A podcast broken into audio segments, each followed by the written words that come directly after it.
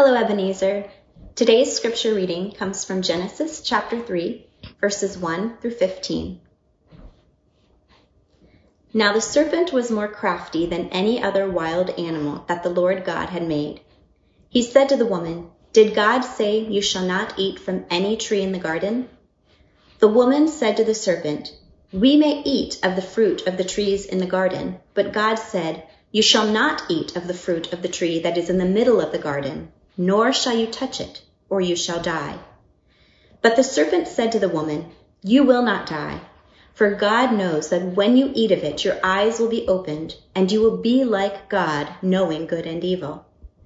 So when the woman saw that the tree was good for food, and that it was a delight to the eyes, and that the tree was to be desired to make one wise, she took of its fruit and ate. And she also gave some to her husband who was with her, and he ate. Then the eyes of both were opened, and they knew that they were naked. And they sewed together fig leaves and made loincloths for themselves. They heard the sound of the Lord God walking in the garden at the time of the evening breeze. And the man and his wife hid themselves from the presence of the Lord God among the trees of the garden. But the Lord God called to the man and said to him, Where are you? He said, I heard the sound of you in the garden, and I was afraid because I was naked, and I hid myself. He said, Who told you that you were naked? Have you eaten from the tree of which I commanded you not to eat? The man said, the woman whom you gave to be with me, she gave me the fruit from the tree, and I ate. Then the Lord God said to the woman, What is this that you have done? The woman said, The serpent tricked me, and I ate. The Lord God said to the serpent, Because you have done this, cursed are you among all animals, and among all wild creatures. Upon your belly you shall go, and dust you shall eat all the days of your life. I will put enmity between you and the woman, and between your offspring and hers.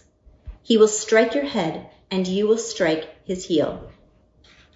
This is the word of God for the people of God. Thanks be to God. Last week we began our Lenten series called The Big Picture. And the goal of this series is to help us see the story of our faith and the way that it fits together in one glorious arc toward God's design. To tell the story, we have to begin with God, and that's what we did last week. We asked the question, who is God really? In and of God's self. And the best answer that we can come up with for this is this. God is perfect relationship. At the center of God's self is the perfect relationship. Father, Son, and Holy Spirit in this divine and cosmic dance so precise that the three are one. That's who God is. That's where the story begins. God is perfect relationship. And what we will see through the rest of the story is that God's work along the journey has been about trying to give us the gift of what God already has. God has been striving to give us the gift of perfect relationship. We're going to see this today as we begin our study of the action in the Bible. The first, first account, the account of creation. And then we'll see the first setback, the reality of sin. But let's start, let's start with creation today. The first thing to note about the creation story in Genesis is that there are actually two creation stories in Genesis. Genesis chapter 1 is one creation story. Genesis chapter 2, beginning around verse 4, is a second creation story. Now, I grew up in church my whole life, and until I got to college, never ever recognized that there are two creation stories in Genesis. It's not a concern, it's not a problem. The Bible tells us multiple examples of stories all the time. There's uh, an account of the Ten Commandments in Exodus and another one in Deuteronomy. There are four different accounts of the life of Jesus, and in Genesis, there are two creation accounts. So let's start by trying to understand the first creation account in Genesis chapter 1 from the 30,000 foot view. There's a lot to notice in Genesis chapter 1, but one of the things that I want to make sure we focus on is that God creates over time. Not in one instant, but God creates over time. And as God creates over time, one of the things that we see is that God creates in this tremendously orderly way. That there are actually two cycles of creation. Now, we've talked about this before, but to illustrate the point, to make sure that we get it, give me a moment just to review. On day one of creation, God creates light and dark. On day two of creation, God creates the sea and the sky. On day three of creation, God brings forth the land from the sea. That's the first cycle. Light and dark, sea and sky, land. First three days.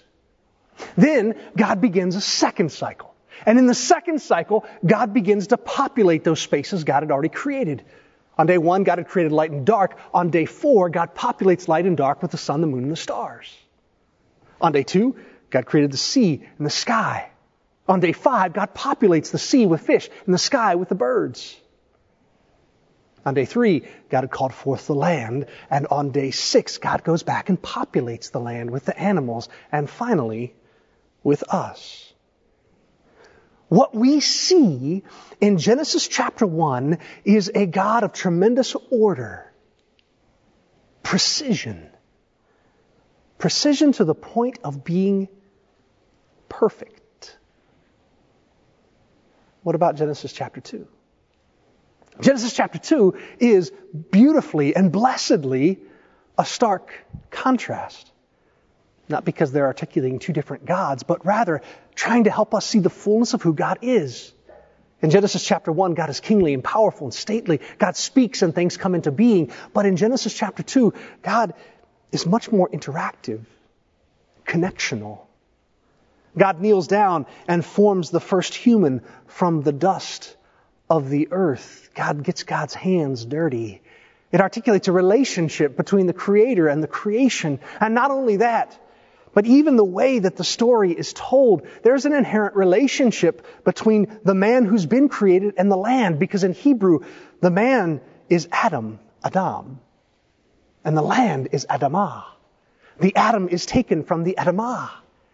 There's relationship between God and the human. There's relationship between the human and the land. Eventually, God calls forth Eve from Adam and establishes relationship there in the pinnacle moment of, of Genesis chapter 2, where life actually begins for the human. God kneels down and touches God's lips to the human's mouth and blows the breath of Ruah into that person. It is intimacy. The whole story is a story about relationship. And so if we put these two components together, Genesis chapter 1, where God is ordered and precise and perfect, with Genesis chapter 2, where God is connectional and intimate, it's a story of relationship. What we see is that these two creation stories, the way that God is represented, teaches us who God is. Once more, it affirms the being of God. God is perfect relationship, and God created us to be in perfect relationship with God and with one another. It's beautiful how the story begins so clearly emitting, emerging from the heart of the God who created. At its heart, the beginning of the story, the creation reflects the Creator perfectly. One other thing I want us to note before we move on from this conversation about creation. My friends, creation itself is in and of itself an act of love. We often have it in our minds that throughout history, what really happened was that God tried and humanity failed. For example, God created and humanity sinned. So God tries again. God stands up a family through this guy named Abraham. But church, it is the most dysfunctional family you've ever seen in your life. There's a point in Genesis where Joseph's brothers sell him into slavery. Jacob steals things from his brother Esau. It's a profoundly dysfunctional family. God tries and we fail. So God says, all right, I'll establish a law. I'll establish a law. So God calls Moses up on top of a mountainside. And church, before Moses ever gets down the mountainside, Moses breaks the law. Literally drops and breaks the law because he's bearing witness to what the Israelite people are doing in his absence. And God says, it's okay. I'll, I'll try, I'll try, I'll try a kingdom. So God anoints David. But as so often happens with humanity, the power corrupts.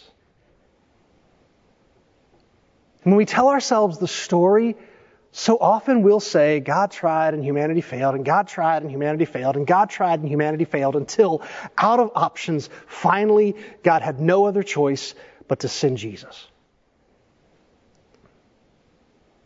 But that's not the right story.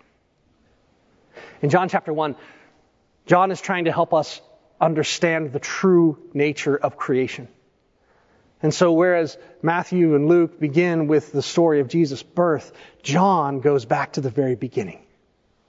John says, In the beginning was the Word. The Word became flesh and dwelled among us. He says, Everything that came into being came through Him, and without Him, nothing came into being.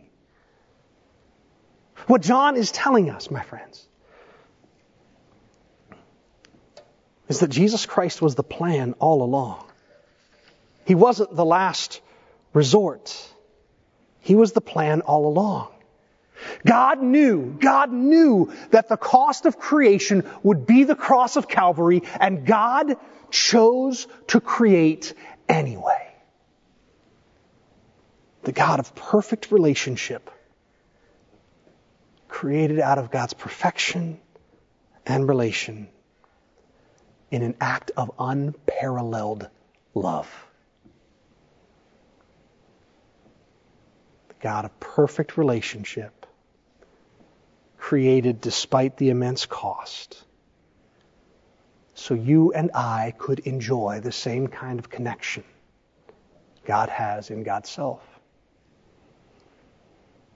But then, then the problem, the story takes its first turn.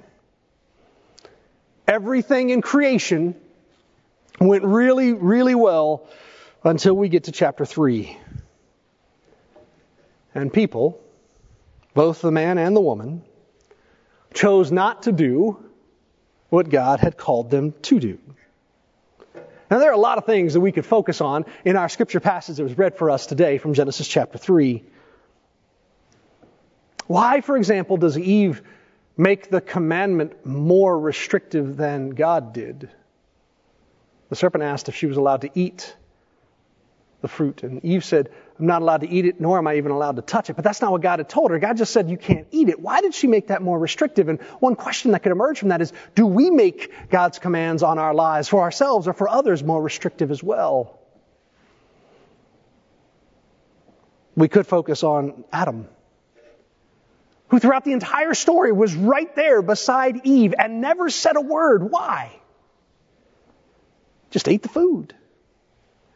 We could talk about the first consequence of sin being the awareness of too much intimacy. The moment Adam and Eve become aware, the moment that they sin, they feel too close to one another. They literally put barriers on themselves by putting on clothes. They run and they try to hide from God. But this series is about the big picture. So, what is the big picture of Genesis chapter 3? Well, what we're seeing happen in Genesis chapter 3 is the first setback to God's intended plan. The first setback to what God wants for us sin. Sin, at its heart, breaks apart our relationships. It put literal barriers between Adam and Eve through clothing. caused them to hide from rather than run to God. If God is perfect relationship and God's will for us is perfect relationship, sin is the thing that gets in the way of our relationship and connection. And I say, well, how, how, does it, how does it do that precisely? Well, to, to explore how sin works, I want to fast forward to the New Testament a little bit and remind you of uh, the fact that there are primarily two words for sin in the Old Testament, in the New Testament. The one word is the word hamartia. And the word hamartia is the most common word for sin, and it, it means to miss the mark. It's that archery term, that there's a bullseye. God sets a standard for us. And in the archery system, when, when you shoot an arrow, the distance between the bullseye and where the arrow lands, that distance is called the sin. To sin literally means to miss the mark that God has established for us. To do something incorrectly, to do it wrong, to break the command. If I steal, for example, the Ten Commandments say, Thou shalt not steal. And if I steal, I'm missing the mark. It's worth noting, by the way, that that first example of law, which we'll talk about more next week as we begin our conversation around the covenants, that the Ten Commandments, there is a clear delineation there. The first four of the Ten Commandments are designed to help us engage in relationship with God. The last six of the Ten Commandments are there to help us engage in relationship with one another, but we must see the common theme there. The God of relationship is trying to help guide us toward perfect relationship. When we fail to follow God's design, we miss the mark. But there's a second word for sin used commonly in the New Testament, and that second word is the word hetima. Hetima means to hold something back. If you paid me for a dozen eggs and I only gave you 11, I would be guilty of hetima. I held something back. It's a failure to demonstrate reciprocity. So as we mentioned last week, that Jesus said the first and greatest commandment is to love the Lord your God with all your heart, soul, mind, and strength. Why is that the first and greatest commandment? It's reciprocity. God has loved us with everything that God has. Therefore, we are, must reciprocate. We must love God with all that we are. God created us for perfect relationship. But sin compromises. Sin handicaps, sin destroys relationship. And the God who is perfect relationship, who created us to experience perfect relationship, we see it played out in the way God created perfection and connection together. And then sin comes along and starts to break it apart. Sin manifests itself in one of two ways either do things we shouldn't, or we hold back what we should be giving. It's not a terribly complicated idea, in theory at least. But in practice, working against sin can be tremendously hard. Let me tell you a story from my life that culminated this past week. The last 18 months, I've been really stressed out. You know why. I've been fighting with God and, and trying to figure out what God's next step for me is. And not terribly happy about having to leave a job I love. But sometimes God calls us to do things we don't understand. I've been stressed out. And one of the things that we as human beings can do when we're stressed out is to take things out on the people whose who are not responsible for our stress. Sometimes we snap at our spouses or our kids because things at work are tough. Or sometimes we have a tough time at home and we snap at a coworker. It's actually a word for that. It's called transference. Transfer our stress from one situation to another. Well, last Sunday afternoon, I was out playing basketball with my family in the driveway. There was snow off the driveway, but we were playing basketball on the driveway. And uh, I got onto my son about something silly. It wasn't wasn't important at all, and he didn't deserve it. But as probably every parent has done, I got on him anyway. Not because of him, but because of what was going on inside of me. Fast forward to that night, and I was laying in bed trying to fall asleep, and I just couldn't. But by this time, both my kids were asleep. So uh, I went downstairs in the middle of the night and sat at the table in our kitchen. And I wrote both of my children letters in which I simply said, I want you to know why I think you're amazing. And it's not because of, of the what of you. I'm, I'm glad that you're smart and I'm glad that you're, you're beautiful and um, all those things make me happy. But what I really love about you is that you choose to be kind. You choose to be helpful. You choose to be nurturing and caring, daring and brave at times. I told my kids that I know I got on them sometimes but that daddy wasn't perfect either. And I'm going to try and keep being the best dad I can. I'm going to try and take steps to be the best dad I can be. Because that's what you deserve. And I left these letters on the kitchen table for my kids to find the next morning. Monday, I had a conversation with my counselor.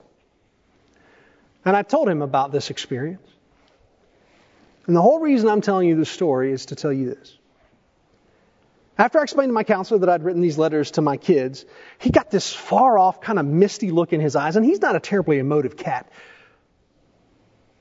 And he looked at me and he said, Rob, do you know how many of my clients would kill to get a letter like that from their fathers?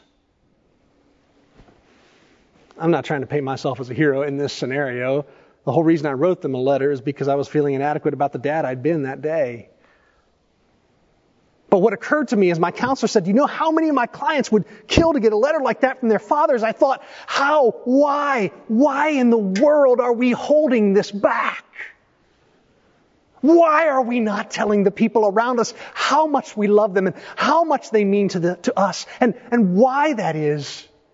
Telling them that we're grateful for the kindness that they show and the people that they are. God created us for perfect relationship. And yet so often we allow those silly things and those trite things and those temporal things to distract us from the desired course that God gave us. Sin is that thing that draws the lines between us, builds the walls among us.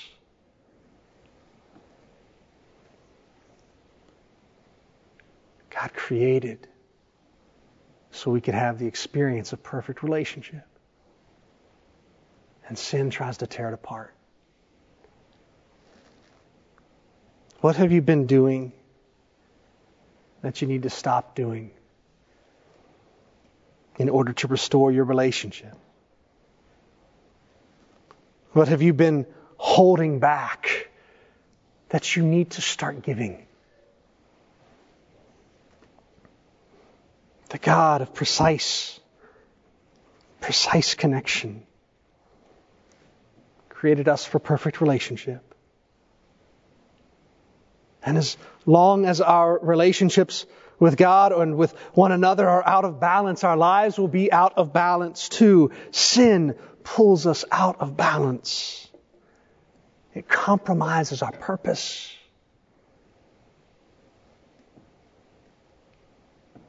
Literally, the word means to hold back. So don't. Don't hold it back anymore. This day, right now, as soon as worship is over, write the letter, make the phone call. God created us out of perfect relationship for perfect relationship. It's why we were made. My friends, would you pray with me? Father, we give you thanks. We see who you are. The dance. Father, Son, and Holy Spirit, so precise that you are one. And you want the same for us. So often we miss the mark. So often we hold back from one another. Forgive us, O oh God. And give us a new opportunity this day to move towards one another, to move towards you, to break apart the barriers and stand face to face. Sisters and brothers, let us not hold back. Let us hit the mark. Let us love as you have taught us. In the name of Jesus Christ. Amen.